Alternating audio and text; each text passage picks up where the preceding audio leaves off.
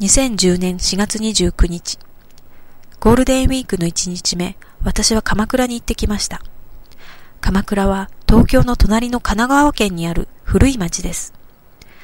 鎌倉は1180年に源頼朝が幕府を開いた場所として知られています。幕府というのはその時代の政府のことです。それまで日本の政府は京都にあり、天皇と貴族が政治を行っていたのですが、源頼朝は初めて武士が支配する政府を鎌倉に作りました。鎌倉には古い神社やお寺がたくさんあります。